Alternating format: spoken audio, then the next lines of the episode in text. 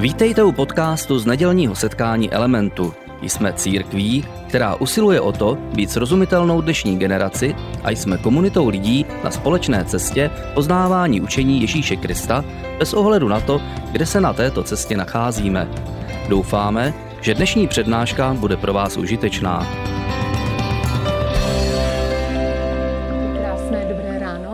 Dneska společně začneme pětidílnou sérii v Elementu, která se jmenuje Prorocká imaginace.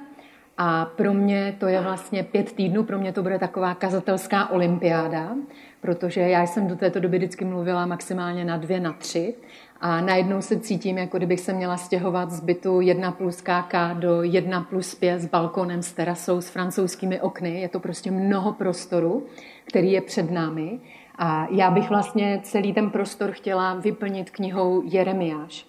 A na začátku této série, protože jsem do té knihy už ponořená nějakou dobu, jak za, za malinkou chvíli vlastně poznáte a, a uvidíte, tak eh, já si připadám jako malé dítě, které přiběhne z nějakého školního výletu domů a teď se snaží všem doma sourozencům a rodičům říct něco, co na tom místě zažilo. Snaží se prostě jim ukázat různé detaily a, a vlastně mluví páté přes deváté a snaží se to všechno říct teď a tady najednou.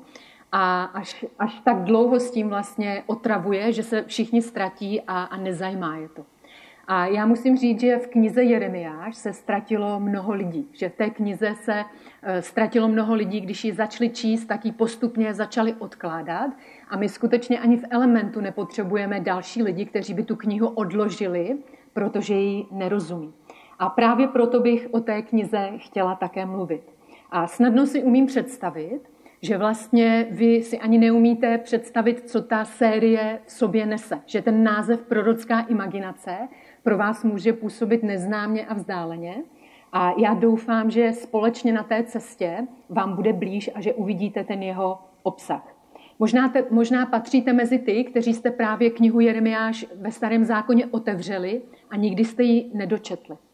Možná chodíte do církve krátce a ani netušíte, že ve starém zákoně je kniha Jeremiáš, ani netušíte, že byste ji měli otevírat a proč taky, protože s vírou se teprve eh, seznamujete, takže není úplně samozřejmé, že to musíte vědět. Ale abychom se neopírali jenom o ty, kteří třeba k víře přicházejí, kteří víru hledají nebo jsou krátce křesťany, možná už si dlouho křesťan a sám si osobní cestu k té knize nikdy nenašel. A upřímně řečeno, i mně to trvalo docela dost dlouho.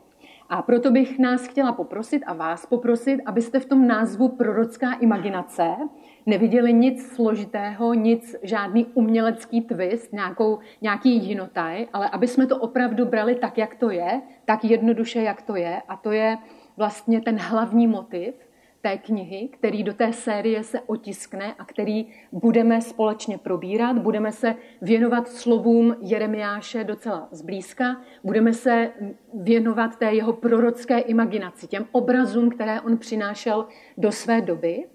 A ty jeho obrazy, jak postupně společně zjistíme, jsou pevně vetkány do celého příběhu Bible, takže dříve nebo později, pokud jsme křesťané, tak bychom si měli k této knize najít nějakou cestu. Měli bychom tu knihu eh, otevřít, dokončit ji a vzít si z ní nějaké prorocké obrazy, o kterých Jeremiáš mluví. A ne, nezastírám vůbec, že kniha Jeremiáš je těžká kniha o těžké době. Kniha Jeremiáš, dalo by se říct, že to je takový film pro náročného diváka nebo kniha pro náročného čtenáře. Eh, je to navíc kniha, která je podstatně rozsáhlá a není chronologická. Nedávají ty obrazy za sebou význam a logiku, eh, skáče se tam na přeskáčku, ta chronologie v té knize nefunguje.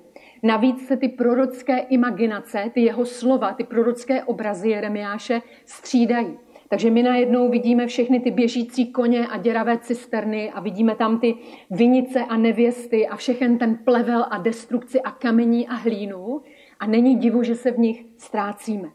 Plus, navíc vlastně Jeremiášova slova vyvolávají hodně silné emoce, působí na nás, vyvolávají v nás obrazy, které vyvolávají emoce a vyvolávají i vážné otázky a pochybnosti. A je to obou strané, vyvolávají pochybnosti o člověku a vyvolávají pochybnosti o Bohu. Takže i v tom se někdy ztrácíme. Plus je to kniha, která je tematicky o krizi, o konfrontaci, o nějaké hrozbě. Je to kniha o nevyhnutelném trestu, o něčem, co prostě musí přijít, čemu se nemůžeme v životě vyhnout. Je to kniha poměrně otevřená, brutálně otevřená. Jsou tam řečené některé věci velmi otevřeně a my nejsme vlastně v dnešní době na takovou konfrontaci připraveni. A navíc Jeremiáš je vlastně člověk, kterému nikdo nenaslouchá. Jeremiáš není ani úspěšný, ani bohatý, není vlastně atraktivní pro ty své posluchače. A to nebyl problém jenom v jeho době, ale to je problém i v dnešní době. Lidé mnohem snázejí dneska. Vidíte, jak otvírají svoje uši a naslouchají skutečně úspěšným a atraktivním lidem a, a zavírají svoje uši zase před jinými lidmi, které zhledají jako neatraktivní. Problém té knihy je, že skutečně Jeremiášův život je na první dobu, na první pohled vlastně brán jako, jako prorok, který je neatraktivní, neúspěšný, který vlastně z lidského pohledu toho mnoho ne, nedosáhl. A tak mu lidé nenaslouchají, doslova si před jeho slovy zacpávají uši a, a jeho přítomnost je znervozňuje. Oni se mu vyhýbají a častokrát si říkají, co za ten prorok, co za ten Jeremiáš má. A Jeremiáš ve svém životě, vlastně celý svůj život je věrný v tom, že lidem říká to, co potřebují slyšet. Ne to, co se jim líbí, ale to, co potřebují slyšet. A lidé ho za to nenávidí. V tom lepším případě eh, se mu vysmívají a berou cynicky ta jeho slova, v tom horším případě mu ukládají o jeho samotný život. Takže je to kniha přímá, je to kniha o konfrontaci. A skutečně, když čtete tu knihu, tak lež je lež, falešné naděje jsou falešné naděje, marnost je marnost, zlo je zlo. Není nic mezi tím, nemůžeme vlastně o ničem polemizovat. Je to, je to velmi konfrontační kniha a my někdy nevíme, co s tím, protože konfrontace je nepříjemná v každé době. My neradi konfrontujeme, jsme neradi konfrontováni. Konfrontace nás vlastně unavuje a my někdy nevíme, jak z konfrontace vytěžit. A to je celý problém té Jeremiášovy knihy, protože ta kniha je vlastně jedna velká nepříjemná konfrontace lidí, kteří ty slova nechtějí, nebo k lidem, kteří ani nechtějí ta slova slyšet. A proto se lehce nabízí to, aby jsme tu knihu odložili, aby jsme ji jakoby onálepkovali a řekli si, ta kniha je těžká, ta kniha je depresivní, ta kniha je možná k ničemu, už se nám vlastně nehodí, není, je stará, není ani pro naši dobu. Takže častokrát tu knihu odložíme na nějakou pomyslnou, eh, pomyslnou prostě čekárnu. A problém je, že v Bibli máme knihy, které nejsou srozumitelné na první čtení. Eh, máme kapitoly, které nepochopíme, když, když je povrchně jednou přečteme a vlastně neví, nevidíme hned ten význam. Jsou tam výroky, Bibli jsou výroky v Novém i ve Starém zákoně, které prostě není možné pochopit na první dobu. Zdají se na první pohled nesrozumitelné. A v sérii Prorocká imaginace bych vlastně chtěla ukázat, jak moc jsou ty prorocké obrazy v Bibli i v našem životě důležité. A protože je ta série opravdu rozsáhlá, má pět dílů, tak si můžu dovolit ten první díl věnovat svému osobnímu střetu s tou knihou. Můžu vám říct svůj osobní příběh, jak jsem se s tou knihou střetla a co ten střet vlastně vypůsobil v mé víře a v mém životě. Chtěla bych také vlastně eh, říci jednu věc, že by bylo chybou, kdyby jsme tu knihu odložili.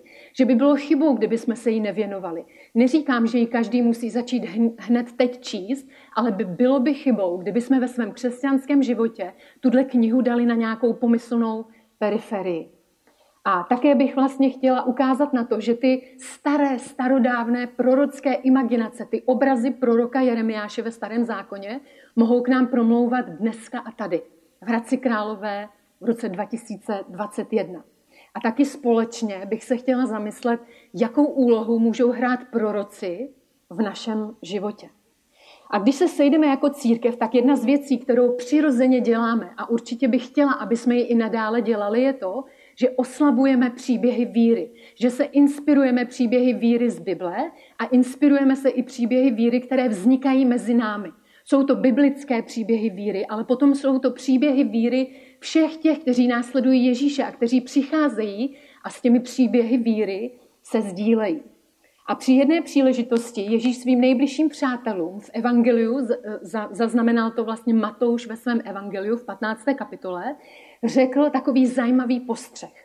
A Ježíš těm svým přátelům říká, každý učitel písma, který se stal učedníkem nebeského království, je jako hospodář, který vynáší ze svého pokladu nové i staré věci. A můj osobní příběh s tou knihou, můj střed, vlastně vypůsobil nebo dal vzniknout dlouhodobému pokladu. Kniha Jeremiáš je pro mě zdrojem, je něčím, co můžu používat ve svém každodenním životě a mohla jsem vlastně se dostat pod kůži těm, těm imaginacím, které častokrát se zdají jako nepraktické a které se zdají vlastně mimo náš každodenní život. A podle Ježíšových slov vlastně vidíme, že pokud ho následujeme, tak některé naše krize, některá období, kdy to opravdu vypadá hrozně, je to zlé, my ztrácíme kontrolu a možná nás naplňuje úzkost a možná prožíváme věci, o kterých Jeremiáš píše, o kterých prorokuje, které vlastně se týkají té jeho doby, té krize, ve které on žil, tak Ježíš říká, že jeho učedníci tyhle ty krize můžou přetavit na něco, co později vytáhnou ve svém životě jako poklad. Co použijou nejenom pro sebe, ale použijou to i pro druhé lidi. A to přesně se stalo mně, to přesně jsem zažila a musím říct, že to není úplně automatické. Že ne každou krizi dokážeme přetavit do něčeho, co později nazveme jako poklad, ze kterého čerpáme sílu a naději a víru a nejenom pro sebe, ale také pro naše okolí, pro naši rodinu, možná pro naše přátele, pro naše město, pro naši církev, pro naše sousedství. A není to vůbec automatické, aby to nastalo. A ten dnešní první díl, ten osobní příběh, který chci krátce povyprávět, v něm bych vlastně chtěla odpovědět takové dvě základní otázky. Co přesně se stalo, že v tak eh, poněkud ponuré a nesrozumitelné knize, jako je Jeremiáš, se najednou přede mnou objevila cesta, která byla plná světla a plná naděje a plná opravdu očekávání, že, očekávání, že se můžou stát pozitivní věci v mém životě. A ta druhá otázka je podobná. Co přesně se stalo, že se pro mě staly ty Jeremiášovy prorocké imaginace povzbuzení na mé každodenní cestě? A v, posledních, v posledních několika měsících jsem dostala několik konkrétních pozvání, kdy vlastně lidé mě zvali do církví nebo na nějaké konference, abych hovořila o tom svém boji s rakovinou, který jsem prošla. A vy v Elementu jste tím procházeli se mnou, takže ho znáte. A já bych dneska nechtěla mluvit primárně o svoji nemoci a nechtěla bych vlastně tady říkat věci, jak jsem zvládala léčbu. Ty věci už jsou za mnou, to, to není to gro toho příběhu. Ale přesto bych vlastně chtěla použít tu dobu, protože pro mě to byl skutečně exil. A já vám to za maličkou chvíli vysvětlím. A já jsem, já jsem si řekla, že nebudu nějakou dobu o tom vůbec mluvit, ani v elementu, ani mimo element, protože jsem cítila, že potřebuji od těch věcí odstoupit, potřebuji si ty věci dát nějak dohromady a potřebuji některé věci, které se mi staly, pochopit. A to nejenom ty praktické, ale taky ty věci, které se děly v mojí víře. A častokrát vlastně se mě lidé ptají, co to udělalo s tvojí vírou, co to udělalo s tvojí nadějí, co to udělalo ve tvém vztahu s Bohem. Takže já bych tu svoji zkušenost chtěla použít, tu krizi, kterou jsem prošla, ale neupínejme se na nějakou onkologickou léčbu, ale spíš si za to dosaďme skutečně něco, kdy se vám může stát v životě věc, která vás vykolejí, která veme veškeré jistoty, o které jste se opírali a vy najednou potřebujete hledat možná v té nové situaci novou cestu. Takže pojďme se bavit o tom, co se konkrétně dělo s mojí vírou. A vše začalo ještě několik měsíců dříve, než, než jsem vůbec věděla, že něco se do mého života žene. Že vlastně bude nějaká bouřka, že bude nějaký tajfun, který mě odmete úplně na nové místo, se kterým jsem neměla zkušenost. A všechno začalo v roce 2017 a my jsme s Lukášem byli na misijním tripu v Jižní Africe. A já bych poprosila teď, abyste pustili dvě fotky za mě, vy je vidíte za mnou, nebo měli byste je vidět, už je teď vidíte. A Lukáš je tento týden s hodou okolností na tom místě, o kterém já budu za malou chvíli vyprávět. Je v malé církvi, která se věnuje uprchlíkům ze Zimbabve a my jako element jim pomáháme, děláme tam potravinovou banku, Lukáš mentoruje toho pastora, Pomáháme jim vlastně v církvi eh, s různými nastavením služeb a tak dále. A my jsme s Lukášem tam byli a Lukáš tam jezdí pravidelně a zrovna tento víkend tam je, takže můžete se za něj modlit, můžete se modlit za tu církev, za toho pastora. A když jsme tam byli v tom roce 2017, tak se stala taková pro mě docela zajímavá věc. A my jsme sloužili a dělali jsme různé semináře pro manžele a dělali jsme různé věci pro ženy a, a různé leadership akademie, spoustu věcí. A když jsme tam byli, tak vlastně jed, jed, jednou večer ten pastor přišel a řekl, že by chtěl, aby jsme šli do takové kolonie, kde právě bydleli uprchlíci ze Zimbabve a aby jsme jim tam sloužili. A ocitli jsme se v kolonii za městem, kde nebyla elektřina, byly tam jenom takové plechové domečky a lidé rozdělali oheň a mezi těma nádeníma sběračema toho ovoce byli lidé, kteří byli křesťané, byly to křesťanské rodiny.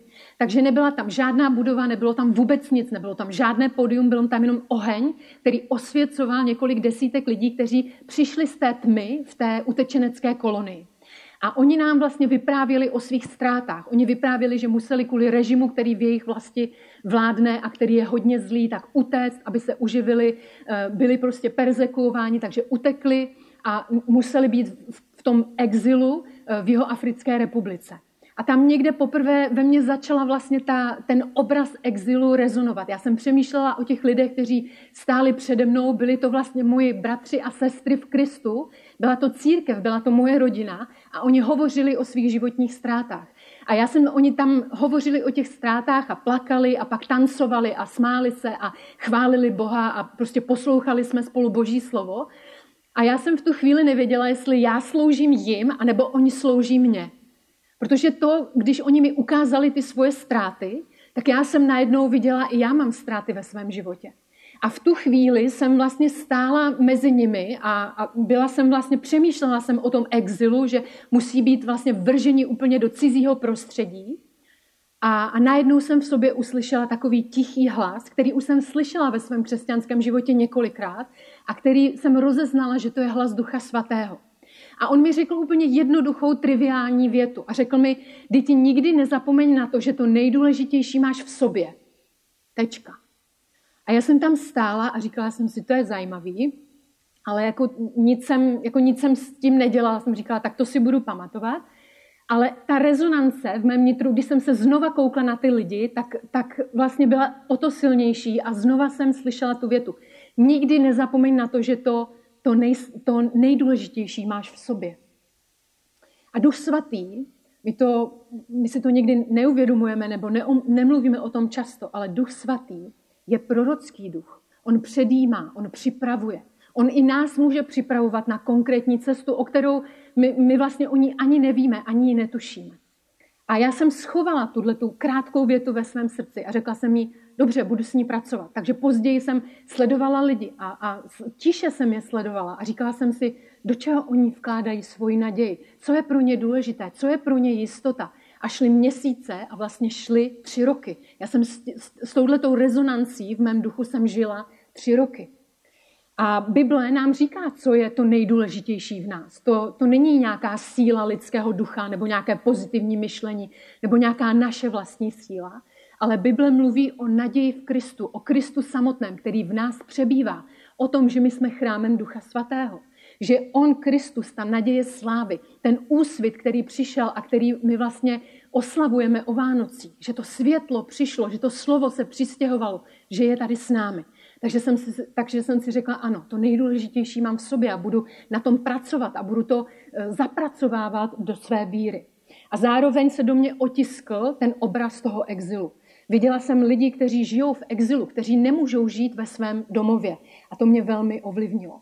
A potom jsem prostě úplně, úplně nezávazně došla ve svém čtení Bible ke dvou místům. To první místo je Exodus, eh, je o Mojžíšovi a to dneska mírně přeskočím, ale je to místo, kde vlastně Mojžíš má jít nahoru, kde má vzít desatero a on jde nahoru a, a vzdaluje se od těch lidí, kteří zůstávají pod tou horou a ta hora je zahalena temným oblakem. A je napsáno, že Mojžíš jde do temnoty, kde je Bůh. Na vrcholu té hory byla temnota, ale zároveň tam byl Bůh. A já jsem si uvědomila, že častokrát my, náš Bůh je světlo, v něm není stínu. ale my ho někdy potkáme na velmi v temných uličkách našeho života. A potom jsem došla ve svém čtení právě k Jeremiáši a velmi mě tam prorokoval ta, to, to jeho proroctví o exilu. Velmi jsem prostě se dívala možná po té zkušenosti v Africe na ten exil. A Jeremiáš vlastně tam píše a prorokuje a pláče a modlí se a vlastně mluví k tomu národu, který byl vytržen z domova a byl přetažen do exilu, který pro něj vlastně byl opravdu jako strašný. A přesto Jeremiáš prorokuje a říká, ten exil je reálný, ten exil, prostě smířte se s tím. Teď úsek té cesty bude v exilu a bude to trvat dlouho, aby se musíte naučit sehnat v tom exilu potravu. Vy si kupte pole, zasaďte vinice, zasaďte zahrady, což pro ně znamenalo, že to bude pravděpodobně generační záležitost a oni to nechtěli slyšet. Možná si mysleli, bude nám stačit nějaká svačina, kterou jsme si rychle vzali, když jsme utíkali z domova, ale Jeremiáš říká ne. Svačina nevystačí. Vy budete muset koupit pole, budete muset se naučit pěstovat potravu v té zemi. A nejenom to, ale já chci, abyste v té zemi začali v tom exilu, který je pro vás strašný, abyste začali prosperovat a abyste se stali požehnáním. A pak přicházíme v tom mém osobním příběhu do toho mého exilu což pro mě byla onkologická léčba. To bylo ze dne na den, to byl moment, kdy já jsem nikdy neměla zkušenost s takovým územím, já jsem nikdy nebyla v nemocnici, já jsem nikdy nebyla na blízko, prostě na metr k onkologickým pacientům, nikdy jsem prostě ty věci neviděla ve svém životě. Věděla jsem o nich někde v dálce, ale najednou, jako kdyby mě někdo vytrhl z domova a postavil mě do země, která byla doslova cizí, byl to exil. A já sama v sobě jsem si vlastně řekla, že, že je to exil, že to není můj domov. A když opadli ten, ten takový ten první šok z té nemoci, z té diagnózy, tak jsem seděla doma, bylo to mezi Vánoci, bylo to velmi klidné období a otevřela jsem znova Jeremiáše. A četla jsem v Jeremiáši ty, ten jeho příběh, to jeho proroctví o tom exilu. A musím vám říct, že to nebylo lehké, lehké čtení. Protože já sama jsem si nazvala svůj stav jako exil a teď jsem četla Jeremiáše a Jeremiáš tady vlastně prorokuje a říká, eh, ten exil bude delší, než si myslíte. Ten exil, eh, ten bude tak dlouhý, že vy potřebujete se na tom místě naučit schánět potravu a musíte vlastně přijmout to, že to je něco, jako če, před čím neuče, neutečete. Nemůže, nemůžete před tím strčit hlavu do písku. A Bible je úžasná kniha. Je to úžasná kniha, protože když se Bible, čtení, naše čtení každodenní, to obyčejné čtení Bible, spojí s kroky, které právě jdeme na své životní cestě, tak se dějí podivuhodné věci. Protože náš Bůh je podivuhodný. Jeho zázraku je víc, než je písku na mořském pobřeží. On je podivuhodný. A když se Bible spojí s naším každodenním čtením, tak se můžou dít podivuhodné věci. A stalo se to, co dobře eh, nazývá Jeroným. To je církevní otec, který překládal Bibli do latiny a který byl teolog a učitel. A on říká takovou jednu věc, on říká, otevřít písmo a číst znamená nastavit plachtu duchu svatému, aniž bychom věděli, kam doplujeme. A to přesně se stalo. To moje čtení, které vlastně bylo, bylo obyčejné, prostě já jsem ve svém čtení došla do knihy Jeremiáš a nepřeskočila jsem ji, tak vlastně najednou eh, to se mnou začalo pracovat. A víte, role proroka, jedna z rolí proroka je, že dokáže strhnout falešná očekávání a dokáže začít sázet skutečnou pravdu a něco, o co se můžete v životě opřít. A to pro mě udělal Jeremiáš. Každý člověk, který prochází jakýmkoliv utrpením, dosaďte si za to utrpení cokoliv, tak to období toho utrpení se vám zdá nekonečné. Zdá se vám dlouhé. To, co je pro někoho den, tak vám se zdá jako sto let, protože máte ve svém životě nějaké utrpení. Utrpení je vždycky pomalé. A v tom pomalém plynutí času my máme někdy tendenci jako začít naslouchat falešným nadějím. A mně se stalo několikrát, že za mnou přišli lidé a po, té, po té první vlastně rundě chemoterapie, která, čekal, která trvala tři měsíce, kdy moje výsledky byly úplně skvělé, lékaři se radovali, tak za mnou přišli a říkali, už nebude potřeba, vlastně operace dopadla skvěle, eh, ty chemoterapie zafungovaly, ta první runda skvěle, to určitě Bůh to celý zkrátí. A já jsem se podívala do očí svého onkologa a tam jsem viděla rozhodnutí jeho, prostě my pokračujeme dál, prostě jsme rozhodnutí vymlátit každou kmenovou buňku, buňku v tom těle a to ještě budou měsíce. A já jsem si říkala, když řeknete onkologickému pacientovi, že by to utrpení té chemky mohlo být zkráceno, tak vám bude líbat rty. To, to slovo chcete slyšet. A, a já jsem četla Jeremiáše a říkala jsem si, nejsou to jenom přání těch lidí, oni mě vidí v tom šíleném stavu, milují mě, nechtějí mě v tom stavu vidět, není to jenom jejich přání, není to jenom něco, co oni si přejí. A moc, moc jsem se modlila, abych nenastavovala už jenom nějakým falešným nadějím. Říkala jsem si, bože, exil byl pro ně realita. Já potřebuji vědět, co je moje realita. Takže vždycky jsem lékařům říkala, nic mi neskrývejte, já potřebuji vědět, kde teď jsem, abych mohla mít vůbec v životě naději. A potom jsem se dostala vlastně ke dvou konkrétním viděním v té knize a sama bych v životě tenhle příběh nevymyslela. Nikdy bych ho nesestavila takhle dohromady. E, jsou dvě takové místa, kde Jeremiáš přináší dva obrazy. Ten jeden obraz je o mandloňovém květu.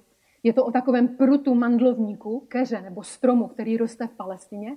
A ten druhý obraz je o, o takovém hrnci, který je plný žhavé vody. A v tom prvním obrazu toho mandlo, mandlového stromu je vlastně ratolest, která brzy na jaře, z jara, začne pučet do sněhobílého květu. A Jeremiáš vlastně, Bůh se ho ptá, co vidíš? A Jeremiáš říká, já vidím ten květ toho mandlovníku. A lidé, kteří žijí v Palestině, tak ví, že je ještě zima, ale že ten strom už raší do jara, že už jsou na něm ty první listy, ty první uh, květy. A Jeremiáš říká vlastně tím viděním, přijde jaro.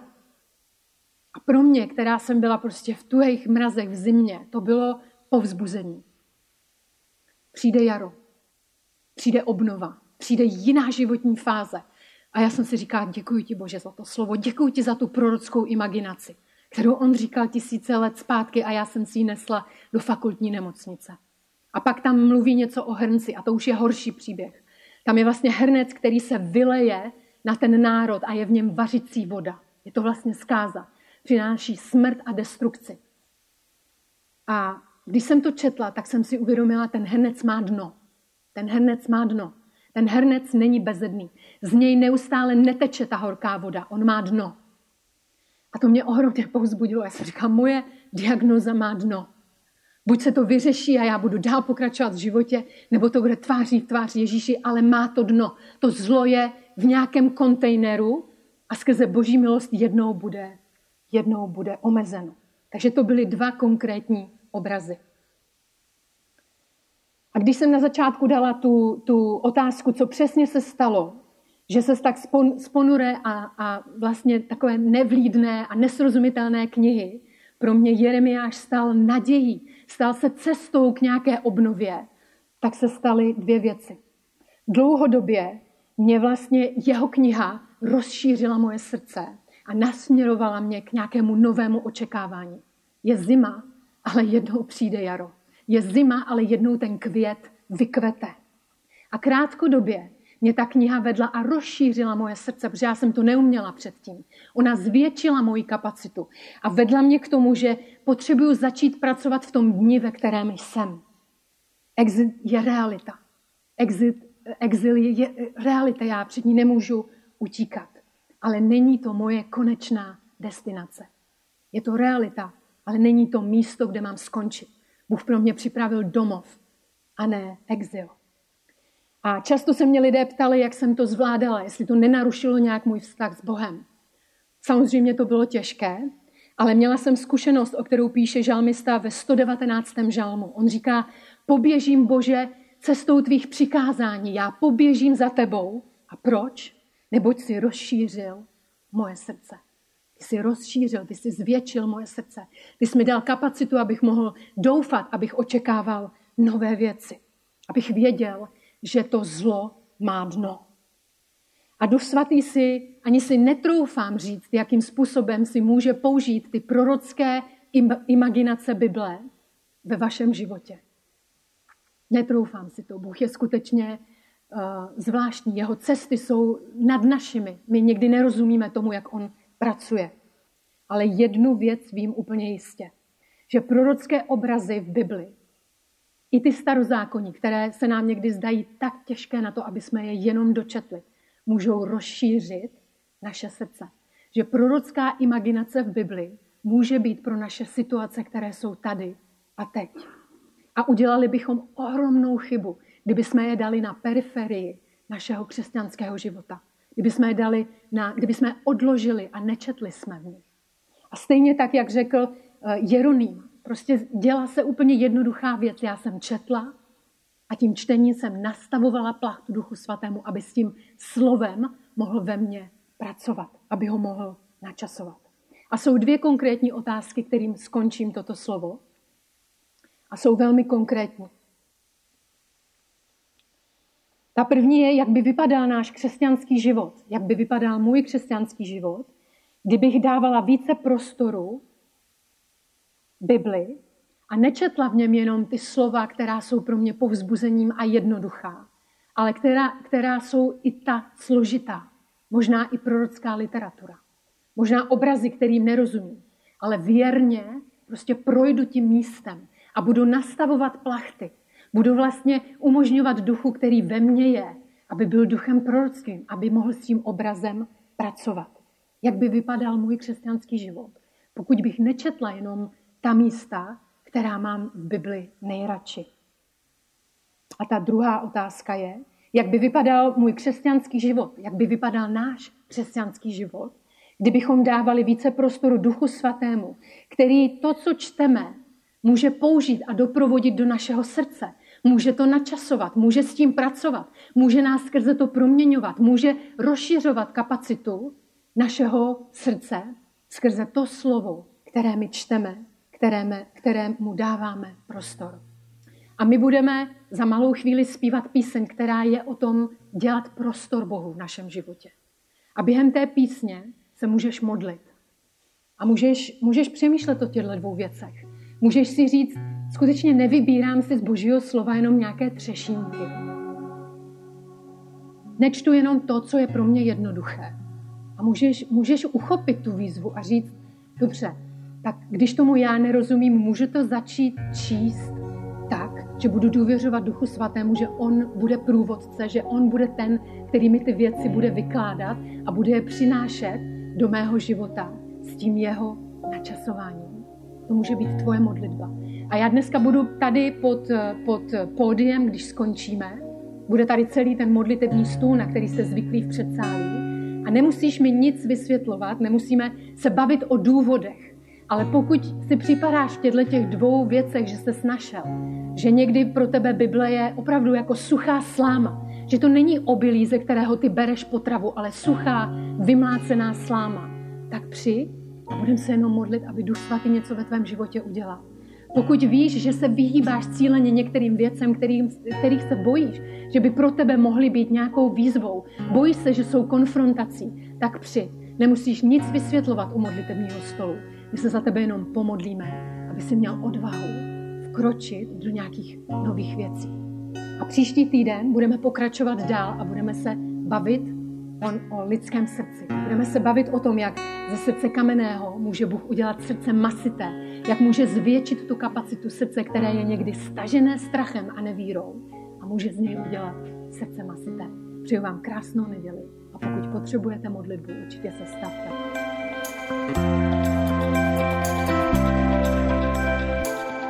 Děkujeme za poslech přednášky z nedělního setkání Elementu.